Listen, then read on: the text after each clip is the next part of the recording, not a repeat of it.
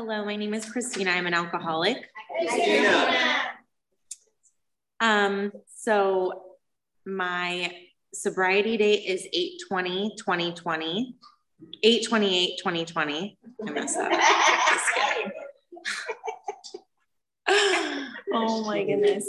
Um, I started out in treatment for 45 days and then um, went to sober living for a year, and um, that worked for me. So I stayed in sober living. Um, I'm now out of sober living. I'm renting a room um, from a woman with 30 years, and um, a little bit about what it was like in the past was, Uh-oh. you know, I was unable to make, you know, um, choices for my life that were to like a healthy living environment as well as like healthy relationships. I had a terrible toxic relationship that I had escaped from by going to treatment, which I thought, you know, I was very unwilling to admit it. I was an alcoholic at the beginning. And in that way, I, um, you know, just thought I was escaping to treatment to get a vacation from the life that I was living. Um, little did I know that I was going to um, be set on a vigorous course of action in which I got a sponsor and worked the steps. Thank God the last day before I left treatment and um, just in the nick of time. Um, I was very unwilling to work any of the steps. I thought it wasn't for me. I thought I like didn't really identify like as a, an alcoholic. Um, now uh, that I've worked all 12 steps and worked with other sponsees and walked them through the steps, I see that I'm very most definitely an alcoholic. Um, each and every day I come in contact with um, a higher power of my own understanding, and I'm able to seek um, prayer and meditation to gain a sense of peace and serenity. Um, while I go throughout my day, I'm able to um, be given an intuitive thought or action. And most recently, I would say that the last three weeks out of the holidays and into the beginning of the year, which was super tumultuous, it was um, definitely a dry point for me. I was um, like spiritually unwell and emotionally uh, bankrupt in this program. And the last three days, I have felt like my higher power who i'm whom i choose to call god has placed me in the exact position where i'm supposed to be at exactly at the right moment and it didn't happen by mistake. Um, you know when i do my morning meditation i think about my plans throughout the day and i think um, you know my first thought is to have a constant thought of others and where I can be helpful. And that was not the case the last three weeks. I was in self pity, morbid reflection, and um, definitely very unwell, sitting in my own sickness and not willing to be of service and not willing to take action or accept the next indicated step. Now, um, I can say that I have renewed strength and renewed hope in just being. Um, being willing to be open to be of service to other alcoholics has been so enlightening over the last three days and i have almost 17 months of sobriety and it has not been um, a smooth ride. It's definitely been um, hills and valleys but i have realized that every time i hit a valley there's a hill on the other side. Um, and you know going back into you know more of how i my alcoholism transpired was just being able to um, being able to understand what made my alcoholism uh, like come to the forefront of my life was just that my life was unmanageable and I was powerless. I didn't have choice who I was handing money to. I didn't have a choice of who I was living with. I didn't have a choice of who I was in a relationship with.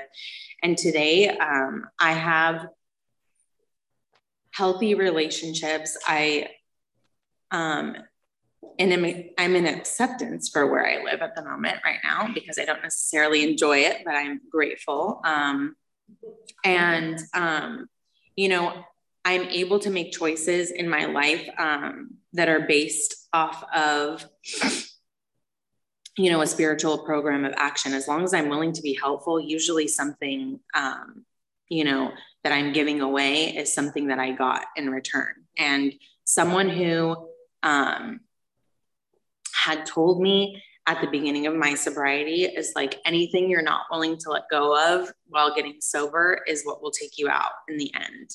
Um, and so today I would make a lot of sacrifices, sacrifices that I wasn't willing to make um, before when I was in my addiction. You know, I wasn't willing to give up the apartment. I wasn't willing to give up the car or the relationship or the job. You know, I thought it was really important when I was in my addiction. And um, I thought I had this big business going for me. And like I had to stick around to like um, attend to tend to that business.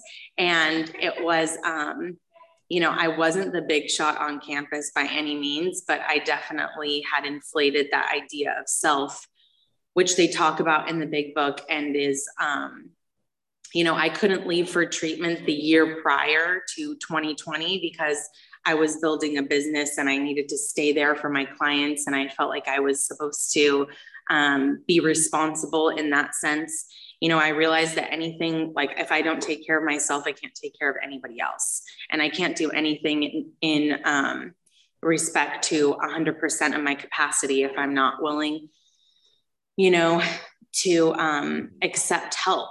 And accepting help has been a huge part of my recovery, admitting where I'm wrong and like being willing to um, amend my behavior and change my behavior based on the recognition of my character defects and um, being able to grow over the course of the past year um, has been truly eye opening because I didn't realize, like they say in the big book, that you have to get down to the causes and conditions of my alcoholism. Well, alcohol really wasn't the problem for me, it was my thinking. And when I can get to thinking over a course of 12 hours, 24, 48, 72, I can get really sick really quick. Um, and today, like I'm really, really grateful um, that I don't have to um, be in handcuffs, be in jail, be um, almost charged for felony trespassing, DUI, and um, be arrested in somebody's living room, being taken out. And um, I'm really glad that I don't have to be um, you know, covering up my face with a bunch of caked up makeup because I have two black eyes. Um, and, um, you know, I'm really, I'm really glad that I can, um, you know, envelop myself in the service of AA and really, you know, dive deeper into helping other alcoholics. Cause really, truly, honestly, whenever I've gotten a sponsee, they've taught me more about myself than I could ever help and teach them about alcohol alcoholism um, and the like idea that like i have um, you know kept over um, this whole time of my sobriety i had been sober before for eight months and i tried to get sober it was court ordered so i didn't really i wouldn't really say i tried i just said you know uh, I'm to do this to just prove that I can do it. And then um, on month eight, I went out and I was only going to one meeting a week, wasn't doing the steps and wasn't being of service. You know, it was just take, take, taking. You know, now I look for what I can offer to the situation rather than what I can take away from it.